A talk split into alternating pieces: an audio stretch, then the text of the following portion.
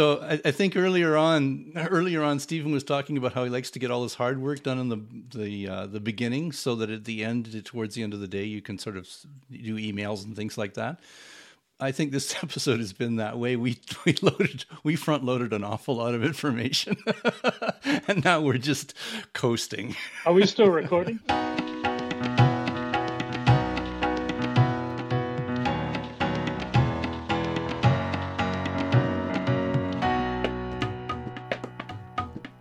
Welcome to another episode of Arraycast. I'm your host Connor, and today I'm here with Bob, Rich, and Stephen. We're going to go around and do quick introductions. Then we have a short announcement, and then we'll hop into today's episode topic. So we'll start with Bob. I am Bob Therriault. I am a J enthusiast. I program in J, although not professionally. And I've been doing that for about 20 years. And oh boy, there's lots to talk about in J today. I'm Stephen Taylor. I've been an APL developer for decades. And I'm these days, I'm the KX librarian. I'm Rich Park. I work for Dyalog. And these days, I teach APL to people sometimes. And as mentioned before, my name is Connor. Uh, I'm a professional C++ developer and a huge array uh, programming language slash paradigm uh, advocate slash you know fan, uh, as those that yeah I always mention follow me on Twitter know. Um, so yeah, I'll throw it to Rich, who's got a short announcement, and then we'll hop into today's episode. So in I think the days blur uh, for me these days, but I think in about six weeks' time, it's the the eighth and 9th of November. Uh, the Dyalog 21 user meeting is happening. It's going to be online again this year, as it was last year and hopefully with uh, the state of affairs coming to some more normalcy next year will be in person again. But uh, it's online, although um, I think you will have to register in advance. Hopefully, by the time this goes up, if not shortly thereafter, uh, you will be able to do so. Yeah, definitely. We'll we'll put all the show um, the links in the show notes for those that are interested. Um, I attended both APL Seeds and the Dyalog Virtual last year, and it was it was awesome. Yeah, you get to hang out with fellow fellow nerds and learn more about uh, you know the array, language paradigm and specifically Dyalog APL. But sometimes there's some sort of more um, general talks that apply to array languages in general. With that said, I think yeah, we are going to hop into today's topic. So today's episode is a continuation of I believe it was two episodes ago, so about a month ago we recorded part 1 of the tacit programming conversation, shall we call it? Um, and so uh, we said at the end of that that we had barely even scratched the surface, and that we were probably going to have part two, three, and you know maybe it'll be just become a ongoing series where we continue to talk about you know the pros, the cons, the differences between different languages like APL, uh, J, BQN, K, etc. So I guess maybe yeah, as Bob alluded to, there was a little bit of news on the J uh, reflector or sort of email list so maybe we can start there. I'm not sure how relevant if it's specifically tacit programming. I'll just throw it to Bob, and then we'll go from there and see where uh, we end up. Um, a couple of episodes ago, we we interviewed Henry Rich, and during that um, interview, we talked about the way J used to be. And in the in the past, there was a whole series of trains that you could do and use modifiers, and then you could um, you know, um, verbs work on nouns in J, so nouns would be your arguments. And then in the case of conjunctions or adverbs, they're often what other languages call operators, and their arguments are verbs, so they affect verbs. So just as you would expect, a conjunction affects a verb, or an adverb affects a verb. Um, so that's how, how J works. In the, in the past, you've been very limited as to what you could do to tacitly describe conjunctions or adverbs. Now, in the far distant past, about 20 years ago or maybe 18 years ago, you actually could modify those tacitly. So you wouldn't have to use an argument to change what a conjunction or a combination of conjunctions and adverbs and verbs did. This all sounds very confusing, and that's why they took it out. So they, they took that out and that and then they said, okay, well, if you really want to do this stuff, you're going to have to do it explicitly. And explicit means now we're going to identify where the arguments come in. So in the case of a conjunction and you're using verbs, U and V would be your variables that would drop in beside your conjunction. You'd say how they wanted to work, and you would actually have to explicitly put a U and a V. A U if it was the the uh, uh, left operand, a V if it was the right operand, and you could really control what you were doing, but you couldn't do it tacitly for adverbs or conjunctions. So we interviewed Henry Rich. We talked about that at length. Well, not at length, I guess, for, for a couple minutes. And he said, Well, don't bother talking about it because it's not coming back. Well, on Sunday it came back. it showed up. It showed up in the most recent version of the 903 uh, uh, beta for for J, and it's version R. They've been working at this for a while, and my guess is they're going to work at it for a bit longer because suddenly all this stuff came back. And I, I, guess I think it was Henry's email about it. Eric sent an email saying, "Oh, make sure you get this one downloaded. There's a lot of change, and it involves the old way of describe, you know, tacitly describing conjunctions and adverbs." And uh, so I was on vacation, and that's a real. I was really frustrated because I didn't get back until last night, my time, and um, I only had an iPad as access to the internet and everything. The problem is an iPad, although there is a J, um, uh, a version of J that you can u- access through iPads and through iOS. And in fact, if you're really interested in using J, that's a really quick way to download the J app and uh, and get it working on your iPad or your iPhone because you can do that. It's actually kind of a neat little thing. Only problem is it's version 704. So as a result, it's older and there's a lot of new things that won't apply to it. But the but the bones of J are there. At least I could have said that up until Sunday, because now if they go forward with this, there's a huge difference as to what you're going to be able to do uh, in J as opposed to what you could do before Sunday. Now, having said that, it's really important to note you don't have to do any of this because and and this is why it was frustrating because I I'd heard about this stuff. I'd never had a chance to play with it. And suddenly there's all these discussions going different directions. We should do this we should do this we should change this we should change this. And at first henry was really holding a firm line saying we're not changing a thing. We're going to be doing it the way it was described but just literally this morning there's been some ideas about using uh, tacit descriptions of conjunctions that weren't being implemented that henry's saying you know what that would probably be a really good way to implement that and um, it's in beta, but at least there's there's there's some thought now about where we're going with all this. But it really, honestly, if you're if you're just new to J, don't even bother with this stuff right now, uh, because for one thing, it's in beta and it's gonna it's gonna evolve a bit. Um, and then the other thing is it's really confusing. And I've done J for a long time, and I'm I've got to get my head around some of this stuff because it's it, it really changes the way the language. I, I got it on last night. I tried to do something um, just to check what I was doing. I, I, described something that was pretty easy, and then I tried it in the previous version of the beta, and it just said, no, that's not correct syntax.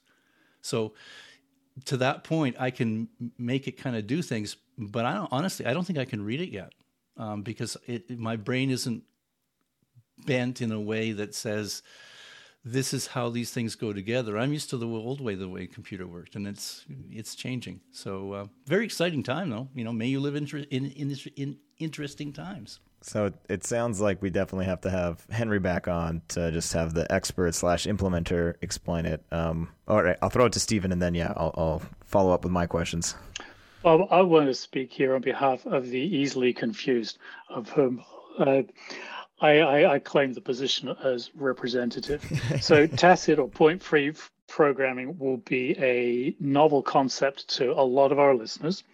Uh, so let me start off by offering the simplest or one of the simplest examples I know. In J, the symbol sequence plus slash divide, sorry, percent, and then hash, representing plus slash is sum and uh, percent is division, and the hash is count or tally.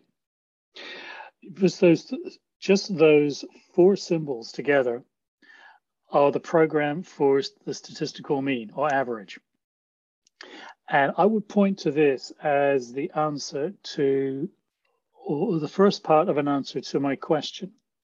My question is why on earth would you use tacit or point free programming?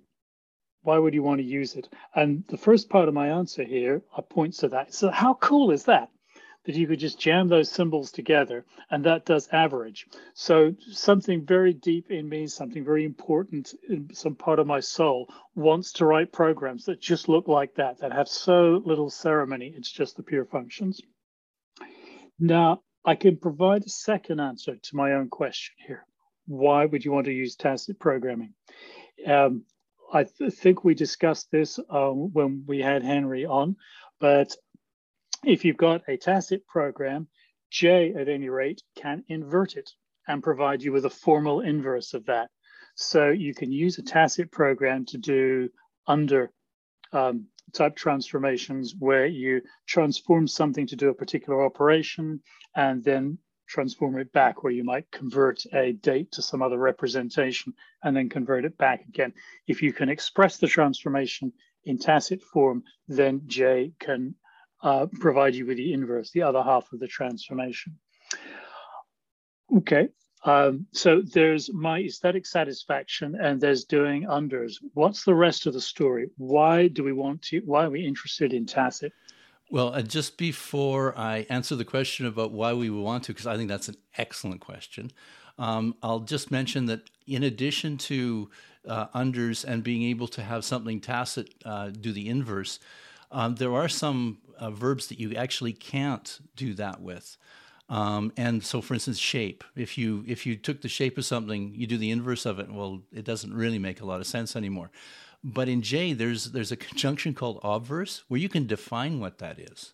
So in the case of something that isn't easily defined, you can say, "Oh, if I use, I'll create this verb, and the first part of it going in, for instance, um, I'm going to have it as shape, and going out, I'm going to have it as doubling all its you know results." you could actually do that in J. So you can actually create your own obverse. And, and and that is an advantage of tacit as well because again this is you know we talked about conjunctions being tacit this is something you can do with verbs and how conjunctions work on verbs and so this is the old style J it's not that hard to understand once you sort of get your head around it but back to your first your I guess your my the, the question I should be answering which is why tacit? And Oh man, my mind has been going a bunch of different directions the last week because there are to me, and I haven't put this together yet because I don't know this stuff well enough, and I, am probably going to defer to Connor at this point because there is, are combinators and there are, is category theory, and my sense is all these things are linked into Tacit, and what Tacit allows you to do is compartmentalize the programs and use them like modules that you're working with other things. And because of the way these modules um, are used, I guess things are used, if we're using category theory, it's, it's, you can start to get relationships between these things and prove these things without having to know what's in these things. And that's a real strong, strong part of Tacit because you can actually get um, uh, I believe anyway, that you can actually get results that you wouldn't think you can find by the relationships between these tacit modules. And I'll defer to Connor because I may just spew out a huge amount of malarkey. and the la- the next thing I'm going to be doing the next couple of weeks is trying to find out where these links are, because I think there's a lot of excitement in in what you can do with tacit and how you do tacit. Because as I said, J is just developing this new tacit um, conjunction and adverb stuff. And the better I understand where it lies in relationship to combina- uh, um, combinatory logic, yeah, yeah, logic, um, and and and where it, it, it links up closer to things like category theory, I think we'll have a better blueprint about the appropriate ways to go forward um, and it'll be really interesting to watch that. Well, I'll just yeah, I think I think Rich is going to weigh in, and so I'll I'll, I'll hold my uh, thoughts until yeah, Rich, you go ahead. Yeah, I mean, to me, some of that does sound a bit highfalutin. I don't, I'm going to be honest, uh, but shots fired. Here we go. but like, I, am not I'm not really against that because I understand, especially the the language enthusiasts, the language implementer side, and people who get really excited about the new features really connect with that sort of stuff. Um, and I'm not like a hardcore pragmatist. I just end up using what's useful to me. And so it did take me a while. So I know Tacit from Dyalog APL operators and then trains as they live there. And it's not something you learn very early on in APL, but eventually you sort of stumble upon upon it, or someone like Adam shows you, look at this cool thing, or or someone like Stephen goes, hey, look, you can define the mean in in four glyphs, isn't that great? And it is. Um, but for me, it took me a while to figure out where I where my sort of happy place with Tacit and especially trains was. Um, because it is this thing where when you get a really long train, people do get thrown off by it and they go, oh, that's kind of wild, and it's actually hard to even some of the power of the terseness of the array languages is being able to see at almost at a glance what's happening. And once you've got a long train, maybe you start to lose that for some people, or maybe it's just me. I mean, you did. I remember hearing you discuss that, like, oh, maybe there's a generation of people growing up with Tacit and they're going to just get it like that and they're going to run with it. And that would be great and really fascinating to see. That's just not me personally uh, right now. But I do find that I'm um, keep coming back to this. I don't know some paper or some remark made by I think it's his name's Guy Steele. Is it the scheme guy? And I remember one of his criticisms of APL being the issue that you can't extend like a Lisp, right? If you write your own Lisp code, it looks exactly like all the other Lisp code. Now, I don't know Lisp, I've just heard this. But with APL, typically, although there are some implementations that allow this, typically you can't redefine the glyphs and you can't define your own glyphs. And so his criticism was something along the lines of, oh, well, how can I then extend the language as a user in a way that feels like the core language or something along those lines? And what I've found that I've started to enjoy now is that with trains, small to medium sized trains and other tacit definitions, you do get that power to extend the language in a way that feels like the original. So then you end up with like a small toolkit of your favorite little trains where you don't have to have a whole utility library or utility function that you're pulling out because you can just remember off the top of your head these four, five glyphs or two to five or seven glyphs, depending on how mad you are. Um, you know, that do this specific thing that you end up doing quite a lot. Uh, one of my favorites in Dyalog, at least, uh, I don't know what the equivalents would be in J or K or BQN, but uh, it's the split by delimiter train. It's a little three train. It's a fork um, that takes a character vector and then some delimiter, could be comma or space or any other character you define. And then it will partition that into a nested vector of character vectors. So the easy example is comma separated values, something like this. And it's just not equal, partition, and then a right tack. Uh, and it's kind of cute. It's easy to remember, and I use it a shocking amount of the time, to be honest. So that's my yeah. That's all I wanted to jump in at this point and talk about my uh, yeah personal philosophy with trains, as it were, or at least how I use them. Yeah, and to me, you're using them absolutely properly because I one of the things I mean, in addition to being hard to understand when a train gets too long, um, the other thing is it starts to become less general and less usable because you now if you make them too long they're only going to work in a specific area in a specific way and chances are you're never going to use that again whereas if you use the modules you, I believe it's easier to prove that the module is going to do what you want in that area, and then putting them together. Now you just have to make sure that they're working together properly. So that's exactly right. Don't make them too long, and and uh, I'm sure we'll end up discussing hooks later on in the in the uh, story.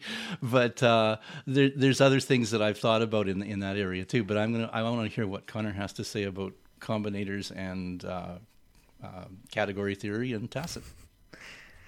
Yeah, I'm not sure. I, I, think category theory, you know, somewhere down the road relates because it, it is all about composition. But yeah, for for me, um, combinatory logic and combinators, um, yeah, to, to answer specifically Stephen's question, it enables, uh, bar none, unparalleled, the most beautiful code I've ever seen in my life. Um, and like you know, there's APL expressions that I've seen um, that are just so beautiful and so expressive, in my opinion. And yes, you need to understand uh, tacit programming and trains, or you know, like they're referred to combinators in other languages.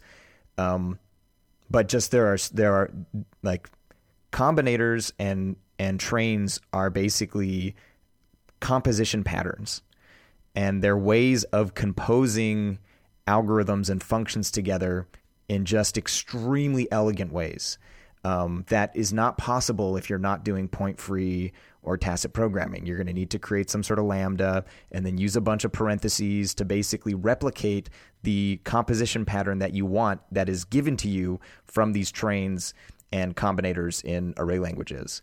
Um, just one small example that I just I tweeted it out a couple weeks ago, and I think I was it was probably it was you know 1 a.m. or 2 a.m. in the morning, and I find these days like I have trouble going to sleep because I'll be thinking about a problem like this just happened on Sunday, and I'll be thinking about it, you know, solving it throughout the day in the back of my head, and then I'll realize oh there's some other way of solving it that's really simple, and the way that you can express that in APL or J or BQN or any of these languages. Um, it's just so elegant. So this one example is a very simple problem. Given a list of numbers, you want to um, partition it into uh, lists of increasing sequences by one.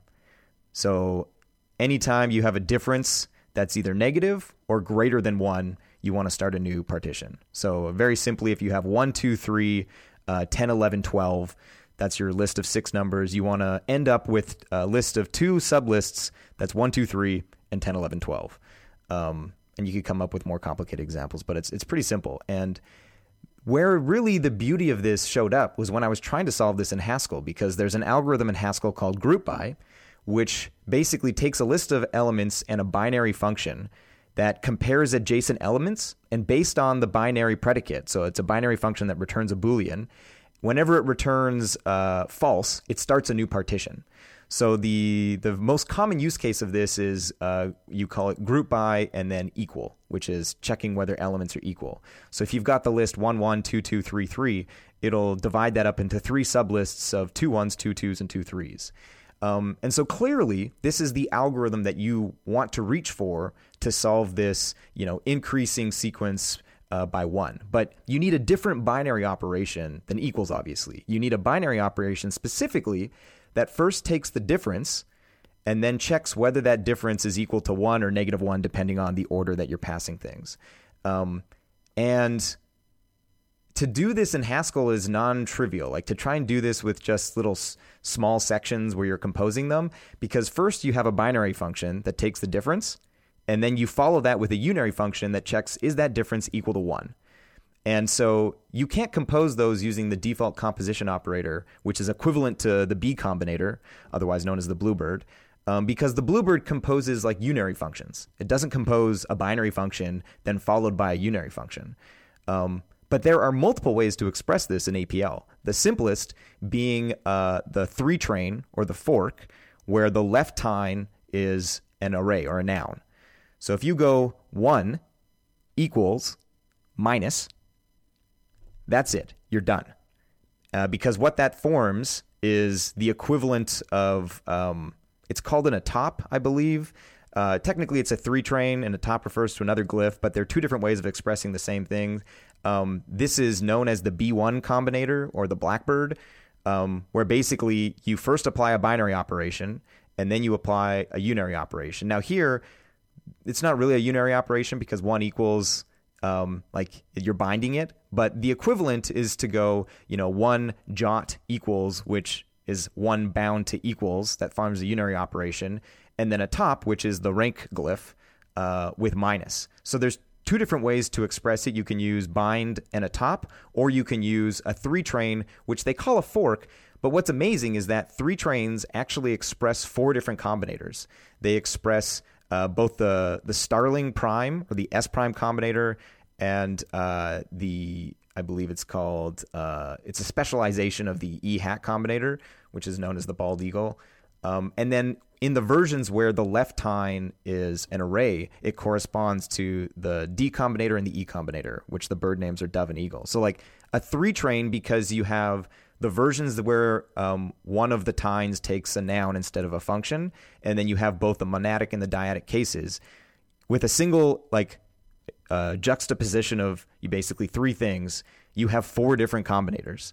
Um, and then on top of that, you have the two trains, which gives you a whole other two combinators. But the point being is that when I was trying to solve this problem to get back to the Haskell, I had group by, and then I tried to do basically paren paren equals one n paren uh, dot, which is the B combinator, and then uh, paren equal equal and paren n paren. So you just heard a bunch of parentheses and you know dots, and there's multiple operations, and that didn't even work because, as I mentioned, the B combinator is not what you want. You want the B1 combinator that takes first a binary function, applies the two arguments to that, and then applies the unary operation. So you specifically want the B1 combinator.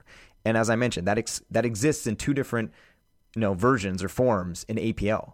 Um, and like it exists and you spell it with three characters. One equals minus. Like you want to like stephen mentioned talking about like no ceremony.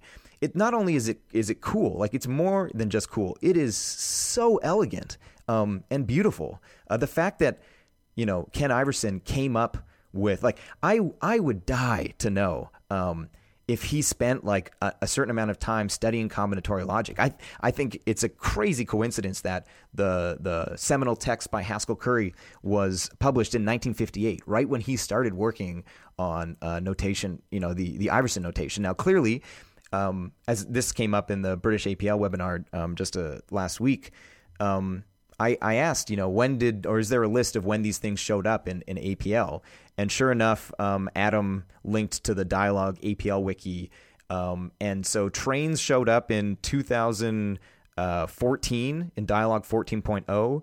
Um, the left and right tacks they showed up in Dyalog 13 in 2011, so three years before trains, and and left and right correspond to the uh, the K and the Ki combinators, Kestrel and Kite, um, and then also in Dyalog 18, which was just in 2020 uh, over the summer or two summers ago, we got atop over constant and and a bunch more combinators. So basically, it wasn't until the earliest that really sort of powerful combinators. You could argue that K and Ki um, in 2011, but like um, I've talked to some people that have programmed in APL and they aren't a big fan, and then I'm like, well, what about like the trains and the you know like all these express and they're oh like we don't have any of that. Like GNU APL doesn't have that stuff. Um, and so it's it's curious to me that uh, APL actually didn't get what is probably my favorite part of uh, the language uh, until like the last decade. And really these things showed up in J first. Um, anyway so I'm I'm we gotta we, we gotta find some people that know or that worked closely with Ken um, to get the history of like how did this stuff uh, like not sneak into the language. It's it's like a huge part of what J was and now what um, Dyalog APL is. And in in my opinion, like APL, it's known as this array language, but it should be known also as like the world's most powerful combinator language. Um, and that yes, it is, uh, you know, to to use the word that Rich says, like a little bit highfalutin. Um, you know, t- to hear someone talking about how beautiful it is, etc. I'm, I'm sure sounds. I regret. I regret having used that phrase. but like, there's something there where like I I implemented the the group by algorithm in Haskell in APL, and then the resulting solution is literally just like the fork, which is one equals minus, and then I called it chunk by because that's the better name for it. Um, and then the array on the right hand side, and you're done. And it's just like, in what language is that is that possible in and as like elegantly and I'll stop my whatever that was 15 minute monologue on how in love I am with combinator Stephen. oh, thank you. I want to come back on the highfalutin. In the 1980s, I uh, I drank a lethal, lethally poisoned Kool Aid called software engineering, which took me away from APL programming uh, for about 15 years, actually. And when I finally came back to it, I uh, made two discoveries. The first was that the, um, the, the, the PC implementations of APL, Dyalog APL, was the stuff we barely dared to dream of back when I was uh, originally an APL programmer. All kinds of wonderful stuff and running on machines with huge amounts of memory. And it is definitely a language designed to be run in a vast space of abstract a vast abstract space of huge memory. The second thing I discovered was that sometime around 1990, it seemed like all the smart people had gone to J. I felt a little bit like the lame kid who's left behind at the um, end of the Pied Piper story, where all the children had been led under the mountain. Uh, and I didn't quite manage to get in, but I I struggled and I you know downloaded some J and learned a little bit about tacit programming. I said I was coming back on the highfalutin. This relates to a different uh, different fairy story, which is Jack and the Beanstalk. Jack gets magic beans, and the magic beans take him up and through the clouds into a land where he finds a giant's castle, a gold goose, it's new territory. And APL had always seemed to me like that. I started with Fortran when I got to uh, APL and didn't have to spend my poor, sp- scarce brain CPU cycles uh, writing loops and could attend to other things. Uh, APL said, you know, don't we worry about all this. Here, we've got a new land up here. You can think about much more interesting things when I saw Tacit, when I saw Tacit, I thought, here's the next step. This is going to take me somewhere else. This is going to help me wake up from whatever I've been sleeping about. And I'm still not there. I still want to know what it is that I that I that I could wake up to uh, and um, and get to. Yeah, it's. uh I think. Yeah, I don't know why I fell so quickly and hard hardly or uh, yeah steeply i don't know i fell off some cliff and i've just been like skydiving since um but yeah just so many times i'm thinking why do i have to write this this way um like there was another problem just the other day was how do you determine if two sets or lists of numbers are disjoint they don't overlap at all and uh a lot of languages, including APL, they have a, a glyph for intersection, and then you basically just want to check is that intersection empty. Um, and Haskell has both of those functions: null for checking if it's empty, and intersect for the intersection. But once again, like you can't use you can't use the basic dot operator for composition because intersect takes takes two lists of numbers, takes two arguments, and then null takes a single one. So like these, like you might hear me go like, oh man, this guy sounds crazy. Um, but like these these composition patterns, they're everywhere. We are just as at least as me, you know, I've been programming in C professionally since 2014. Arguably, I didn't know what I was doing for the first three or four years, so we can sort of not count those. Um, but you know, I, I feel like I've sort of really been, you know, comprehensively knowing what I've been doing for at least a couple years, and we don't think about these latent implicit composition patterns because if we need to pass things or evaluate things in a certain order we just use parentheses. And we just we you know we evaluate something that's going to get passed as an argument to another function. And so we're just used to like oh okay I'll call that first and then store that to a variable then pass that in. And that a lot of the times that's just all not necessary. You're you're really at the end of the day you're just composing a bunch of operations together some of them have two arguments, some of them have one, some of them have three. And if you know these composition patterns, you can just go, you know, function, function, function, put the right, you know, combinators or operators. That was another thing. Take a small break. You know, we started talking about conjunctions, adverbs, uh, nouns, verbs. Um, and I meant to do this at the beginning, but totally got carried away with how excited I was. Um, um, it's actually doesn't. It's not as hard as it sounds. So a verb uh, if we translate that to you know Python or C++ programmer speak, that's just a function. It's just a function. Uh, uh, a conjunction or an adverb, and maybe actually we can get some. What's the delineation between the two?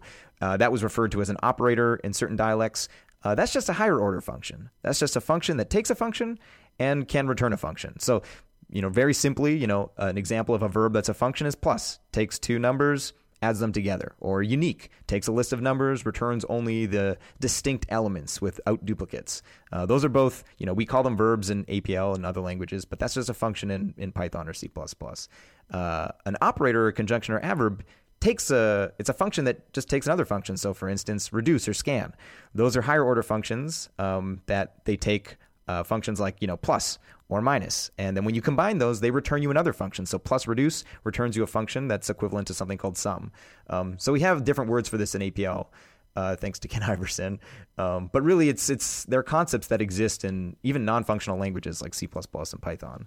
Um, I don't actually know. Yeah, the, is there a difference? I assume there's a difference between conjunction and adverb in, in J. Yeah, and it's, it's the difference between conjunction and adverb is is really simple. Um, conjunctions take two arguments, and adverbs take one. Oh, that seems. I have an. I take issue with the fact that we use verbs for both monadic and dyadic, and then uh, we have like where's the where's the symmetry between naming in verbs? No, it's all based on it's all a language metaphor, isn't it? An adverb applies to a verb uh, to to change some quality of it, whereas a conjunction applies between two verbs to to bind them in some meaningful way. Yeah, and the other thing is that you don't necessarily conjunctions can bind nouns to verbs and and adverbs can take nouns as arguments. Do they do, they do that in natural language? Does that all break down there? I mean, but you you could say the same thing, right? With with the verb that t- acts on two nouns, like that they're binding them in some way, but like we still only call them. Yeah, yeah. But what's the again? What's the natural language uh, in linguistic uh, metaphor you're supposed to? Uh, that Oh, I see. You mean like in the gra- in the grammar world of grammar in terms like that? What's the word? Yeah, exactly. That's where all of the that's where it all comes from. It's a little bit of a it's like a APL is a language because it exhibits significant syntactic patterns and blah blah blah like a language does. You know, and they just took that to the nth degree when writing the J documentation, uh, which is cool, but uh, it's just added to the whole pot of yeah. how are we going to market this outside of the APL world mm. when we have to teach them like twenty new words to do stuff that they've uh, already seen. What's the terminology terminology that BQN uses? Do you know? BQN has these roles, doesn't it? So there's functions, but then it's also got the one modifiers and two modifiers, which is very sci-fi, matter of fact. Yeah, and and one modifiers I think is the equivalent to what an adverb would be in J, and two modifiers, which take two operators, would be the conjunction. All right, so at least it tells you, it says what it does on the tin, right, or whatever the phrase is. Some highfalutin phrase. By the way, as as somebody who's in Western Canada, I, I dub you Richard a, a, a correct usage of the term highfalutin. Thanks. I'm glad because that would have been embar- even more embarrassing than even using the phrase just to use it incorrectly, isn't it? No, you nailed it, Stephen. I've got I've got a question really about the language metaphor. I know that Ken Iverson was that deeply committed to having a strong isomor- isomorphism between ling- um, English language grammar and the w- terms in which you describe J and, and APL for that matter. But that both particularly came into play when he formulated J and um, I was certainly was introduced for the first time to the notion of using nouns, adverbs uh, as terms for in computer science and they continue, I think, to confuse people from other computer science disciplines to this day. Now, in my long life, I've noticed that Canadians of a certain generation have a much better formal education in English grammar than anybody I know in England. Um, I've Canadians of certainly roughly my own age can spot a misplaced modifier and all kinds of grammatical constructs that um, if I if I recognize errors like this, it's only from an informal um, knowledge of, of the syntax. I, I, I don't know these things. So this question came up practically a few years ago when I started working for KX. And it was pressed upon me that most of the people using Q uh, didn't actually know what an adverb was in English, let alone in let alone in. uh, and um, we did some informal polls around the office and found there's quite a lot of support for this point of view.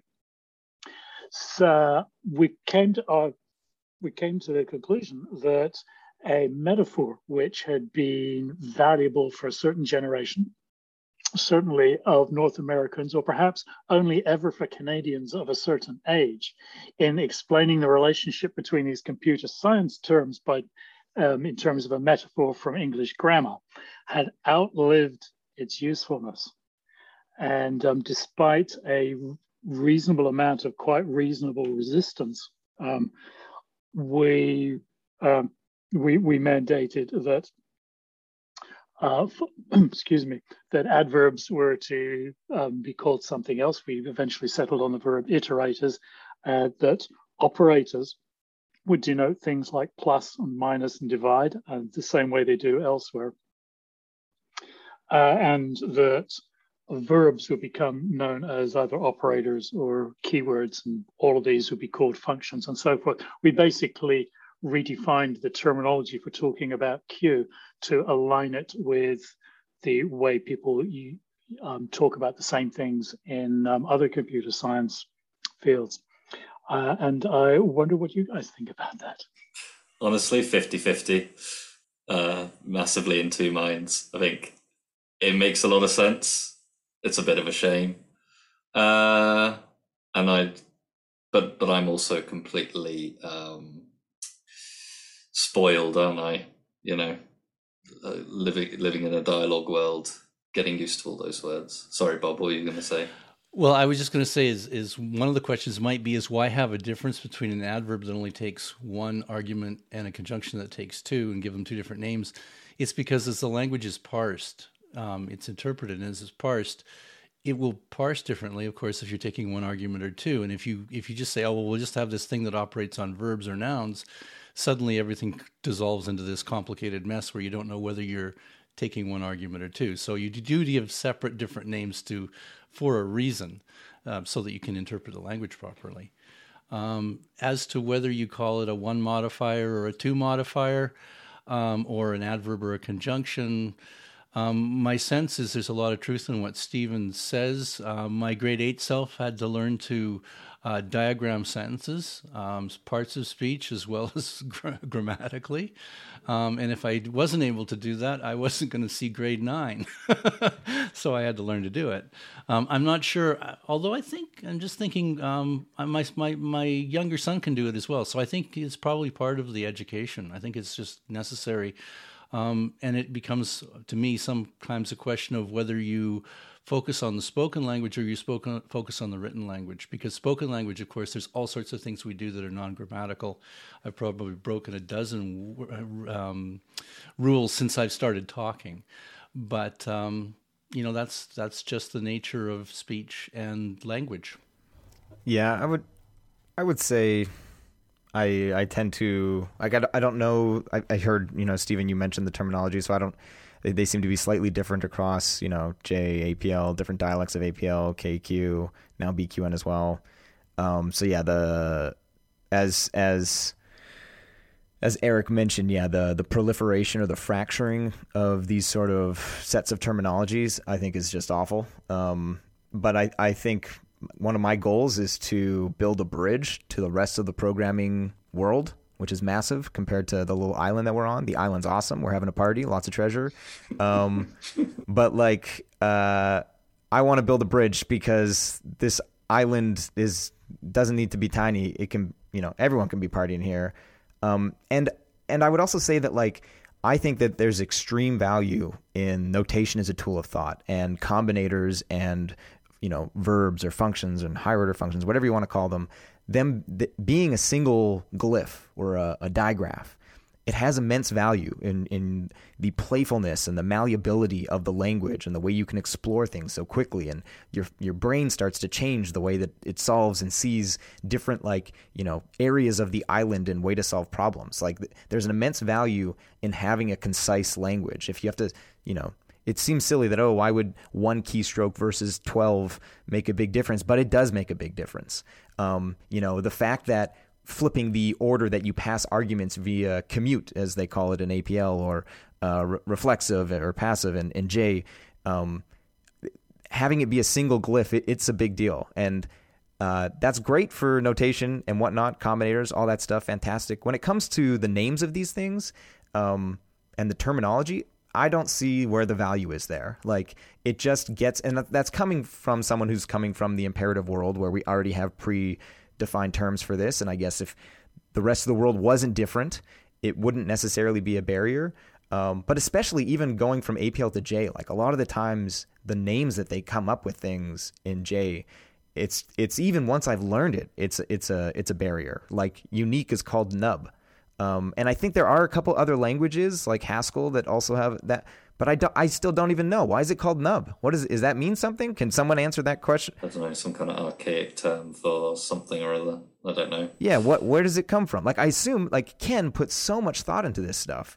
Um, but like at a certain point, it's a it's a wonderful short word straight out of the American Heritage Dictionary, which means exactly what you want it to mean. And there's a good tradition quite outside computing of reviving and reinvigorating useful words and keeping the keep keeping them alive. Nub's a nub's a great word. What so what what's the definition? Well, um, if unique means all the unique elements out of all the all the unique items out of the list, that's what nub means in everyday life. The nub of the matter is is an is an expression you might come across. Right, right. It's it's yeah, it's, it's archaic, Connor. Yeah, you're right. It's uh, it's old. No one says that no more. yeah, but so that's that's the thing is Bob Bob's stepped away quickly potentially to get a dictionary or hopefully something's not on fire. Um, but like the passive and reflexive names for um, you know commute or or swap. Swap's good. I I can I swap can and selfie. Yeah, I can. Well, no, so yeah, so that those are the APL terms, which is which is great. But like reflexive and and passive, I just I understand what is trying to be done there, but it's just like even though I know it and like putting it putting it in passive tense it's not really what we're doing. Like it's a stretch. And then and that's not even like you can you can be a little bit generous and say, okay, that's good. But when you get to the the combinators, there's absolutely zero parallel for composition patterns in the English language. So then we just start making stuff up like atop. What is that? Oh, it's a it's a word that or maybe atop is a word. I don't know. Atop a mountain.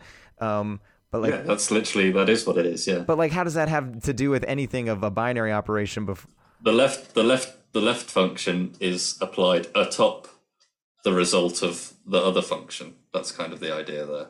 They, there is a there is an explanation for basically all of these things, but I am inclined to agree. That's why I said I like swap and I like selfie, but actually I, I'm less in favor of commute because it is a bit more. It's like technical, technically correct, and all the stuff or whatever, but it is less familiar and intuitive. I mean, again, there's also this massive bias towards people who speak English, right, in all of this terminology. So that's kind of not fair as well uh, to the international community. But they're kind of cursed to live in that world just because that's how programming's developed as well. So I feel a bit bad about that in general, but I can't change history. So. Oh, it's a it's a bias not just towards people who speak English, but people who can diagram sentences. well, and and, and it, in in I find honestly a lot of times when I'm programming in J, if especially since I've come on to the podcast and started talking about J, I have to go back and look up these names because that's not what I I don't name them. Yeah. I've got yeah. the symbol, I know what it does, and that's what I use. And and I don't think about the name so much until I'm you know, maybe specifically reading about something that I need to learn about, or I'm trying to explain it to somebody else, and then it really helps to use the same terminology. Um, and then I guess that's you know we're sort of in the Tower of Babel. You know that's the we all speak different languages and kind of mean the same sort of thing, but there's a little bit of nuance between them. So that I don't think it's quite as simple as just using the same terms for J as APL um, because there are differences in how the languages are structured. I think one of the things that uh, uh, Eric talked about in the last episode was strand, and that is a difference between the two. If you start to mix that up, um, that kind of notation, um, you, you, you're going to have to learn that there's a difference there. There's just that's the two languages are different in that way. Mm, it's difficult. Yeah, I was I was thinking in the back of my head that I was trying to remember what they call index in J, and I think it's from. Um, And I just like when I stumbled like Yeah, I think that's so true. so many times One I stumble version. across something and I'm like, ah, come on.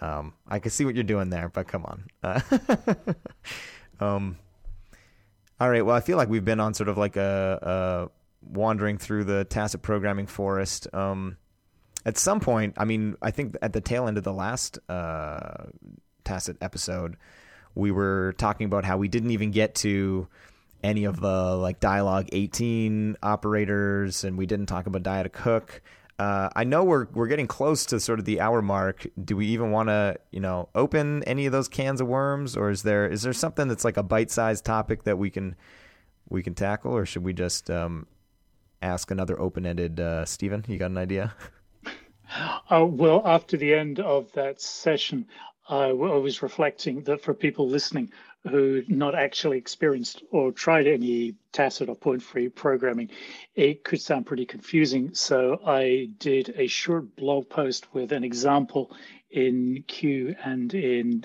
um, Dyalog APL of a very small piece of tacit programming so you could get the feel of it.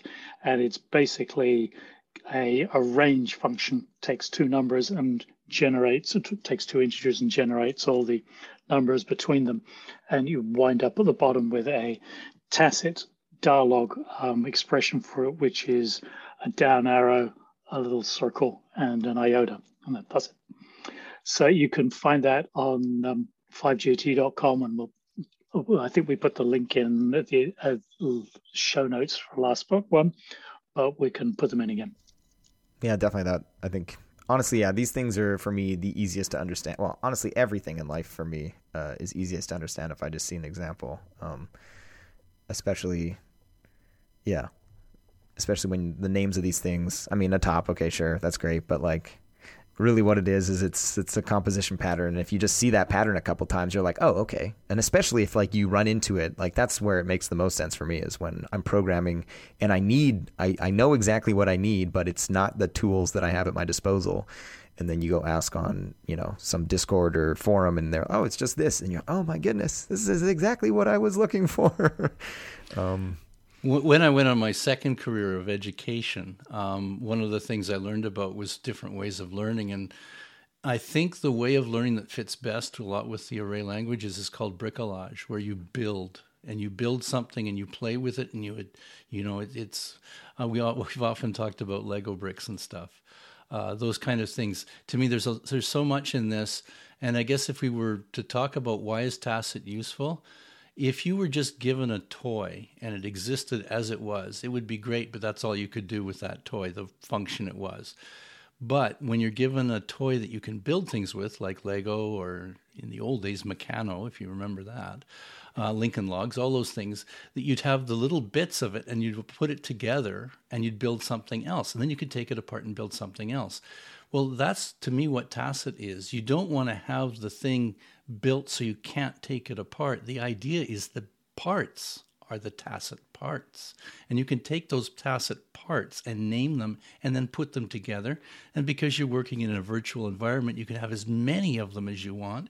You're not going to run out of a certain type of brick at some point because you just make another one.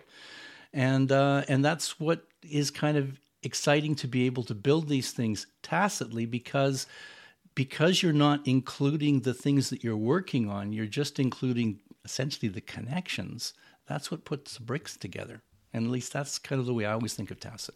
yeah i can definitely that resonates with me a lot um, i mean that's any language with a REPL i just those are the languages that's the way i prefer to develop even with c++ like we have a website called godbolt.org like the community um, and it is very it basically you just type in this little sort of window and every time you stop typing it starts compiling in the background. So it's not a REPL but it has the feel of a REPL that you're incrementally you're coding you're seeing your result. You're coding you're seeing your result. Um, as opposed to I know some folks that they'll just first they'll think for like three days. Um, and then they'll they'll code for a day and then on the fifth day they just hit the compile button and it works um, I I am not that good. I need to see that I got it the idea wrong the first five times um, incrementally, and then oh yeah, okay, that didn't work, that didn't work, that didn't work, and then on the sixth time I was oh okay, that's a good idea, and then We are Dijkstra's coding bums, aren't we? That he talks about when he Chris. Yeah, anyway, we don't actually think we just s- smash on a keyboard until it works. I mean, I wouldn't. I wouldn't say it's smashing. It's it's just like. Uh, I'm being harsh. I'm being harsh. I, I work the same way, Connor. To be honest. Yeah, I feel like that's the. It's the rarity of the person that can like go and sit down ahead of time and you know think of the elegant solution and then just sort of type it slowly and and have it work. Like a lot of like even for problem solving for me, like that's why I spend days, weeks, sometimes even years just in the back of my head playing with little toy problems because um it's it's never the first solution that like the only time the first solution is the solution that's actually the best one is one where there's like prior art of like oh I've, I've solved that problem in a different form. And so i already because i spent so much time thinking about the solution. Like that's that's like the classic quip about uh, feynman or whatever is that he always had these beautiful moments where he would go up on a chalkboard and write something and everyone would be astonished. But you know in his whatever autobiographies or biographies it was found out that like oh no he had just been storing this stuff up and and caching it and thinking about it for years and then waiting for the perfect moment for the first time to sort of show his proof or whatever and then just to amaze people. Um, but it it was never that he was doing that in the moment. It was that he he had he had practiced and trained for decades and and then it led to these you know sort of moments.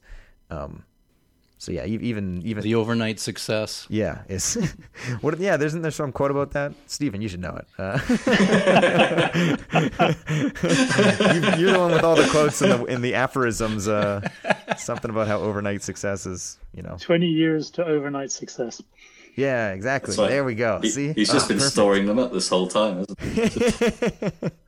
I have the same strategy. It's a substitute for serious thought. It's still, but it's the the effect at the end of the day is wonderful. I always, I always, there's wish I had aphorisms and witticisms that I could just rattle off the top of my head. But typically, it's just like I'm pretty sure there's an old guy quote about someone that said something about death and life, and uh, insert that here. Um, actually, actually, I feel like I've, I feel like I've been busted here. I keep an XML file of them, and you can find it on my, and you can find the whole lot on my website. you know, the saddest, the saddest part of that by far is that it's an XML file. That's the. Um, Storing quotes is fine. It's uh, upgrade your format. Oh, what would you recommend?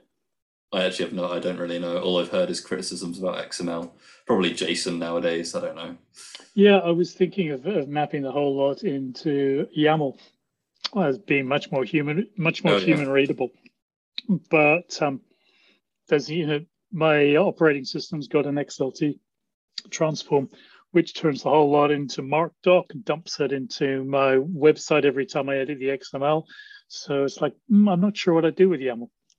It's funny you say that, I don't think this will make it into the final edit. But now all, all my all my notes I make, no, not your bit. What I'm saying now, all the notes I make these days are just pure Markdown files. Like everything's Markdown from the get go. And if I need to render it as something nice, there's loads of tools to do that for me. Uh, yeah. And I make lists all nice, and everything else is ASCII or APL glyphs if I need to make little comments or notes. So it's just yeah. And and actually, to keep everything in the same thing, that's I think face what we're facing in information technology industry is everybody's coming up with new things on a daily basis. And so that's where I think when Connor talks about building bridges and those kind of things, those can be more permanent things that you can link the way you're thinking about something to the way other people might be doing something, even though the flavors or the details may change. The if you can link the bridge to a structure that's pretty solid, you have a chance to be able to bring ideas across the bridge. Um, as opposed to the details and all the you know the implementation, which can be really kind of screwed up between parts of the bridge. Yeah, I wish I wish when bridges were being built or there's idea, you know, ideas being taken from one language to another or one community to another, like that stuff was more explicitly um, called out because a lot of the times you don't know that. You know, there's a really well known compile time metaprogramming library that was written by a individual by the name of Louis Dionne, a really, really young, bright guy. Um, in C++, and it got into the Boost standard library, and it's called Boost HANA um, but uh, very few people know that that is essentially just the implementation of like the Haskell prelude, like the Haskell standard library in C++ in like a metaprogramming context. Um, and if you're familiar with Haskell, you will recognize like a ton of the function names because they're borrowed.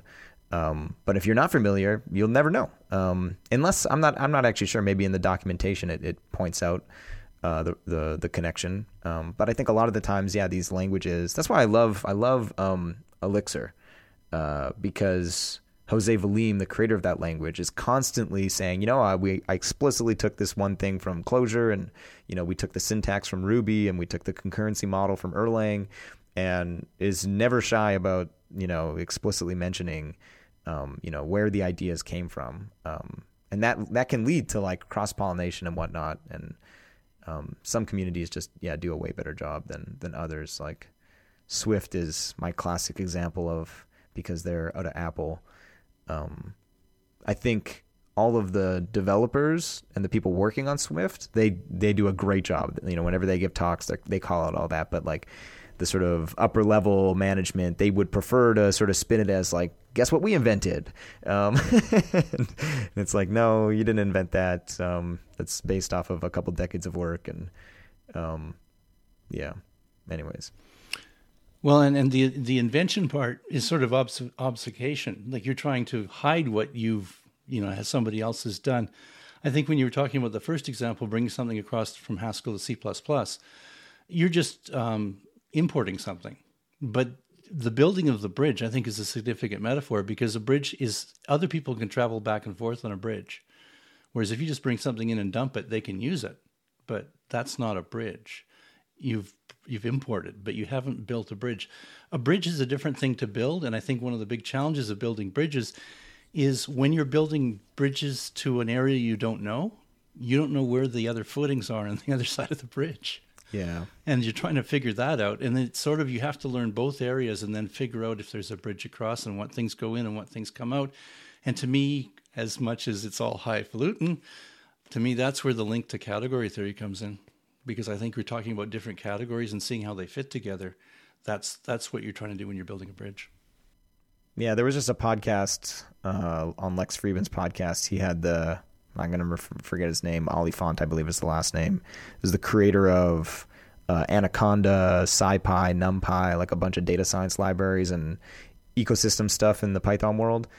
And um, he, for a brief five minutes, mentions APL and the influence uh, that it ended up having on sort of the early stages of what ended up becoming NumPy, which is basically a you know an array DSL in, in Python. Uh, but like the few minutes that he talks about APL, you can tell that you know he very, very peripherally sort of knows about APL, and a few of the things he said was incorrect.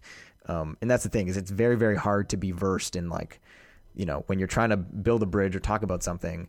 Um, it's very hard to be an expert in everything. So, uh, uh, you know, inevitably, when you end up talking about other communities or those what's on the other side of the bridge, um, yeah, bridge building is difficult because you need to know what's on both sides and like the language. You know, how do you how do you communicate to the people on the other side of the bridge so that they get excited about the stuff that's on your side um, yeah without sort of just sounding sounding like a not a crazy person but just like what is this guy going on talking about birds? Um, is probably you know a, cer- a, certain number of people are just thinking that um, and i haven't even mentioned like where people are thinking where do the birds come from? Like why why is a bluebird blackbird? And it comes from a book that was written by a mathematician and to mock a mockingbird. Yeah to mock a mockingbird what were you going to say, Rich? Thought you were going to go on literally where the birds come from, but it's a different topic entirely. Eggs. yeah, where do where do babies come from? Storks. Where do storks come from? Uh... Was it eggs? Was it eggs first? Are you sure? You asked where birds come from. Eggs. if you'd asked where eggs come from, they come from birds. Right. All right, we're in dangerous territory. uh, this, this podcast, like fully going off the rails here. Earlier on, Stephen was talking about how he likes to get all his hard work done in the the uh, the beginning, so that at the end, towards the end of the day, you can sort of do emails and things like that. I think this episode has been that way. We we loaded we front loaded an awful lot of information, and now we're just coasting. Are we still recording? that will be the opening. uh, All right. Any final last words before uh, we wrap up this episode? Um, just that I hope Adam is happy that he will probably get a chance to represent his opinions on uh, on dyadic hooks because I'm looking forward to that. Oh yeah, because we didn't even get to we Dieta did not Cook, get to so. dyadic hooks. I'm mildly relieved that I managed to skirt past that without having. Cause I feel like I might have done a disservice. It's not that complicated, and the and the point is fairly simple. But you know how Adam's passionate about this stuff. I don't want to misrepresent his his fervor. All right, so look forward to part three of this tacit programming conversation where we pick off where we left off, and Adam tells us about how he feels about dyadic hooks. Uh, all right, thanks everyone for listening. Uh, happy array programming. Happy array Happy array programming. programming. Happy array program. Do we say this now? We get a different and better close every time.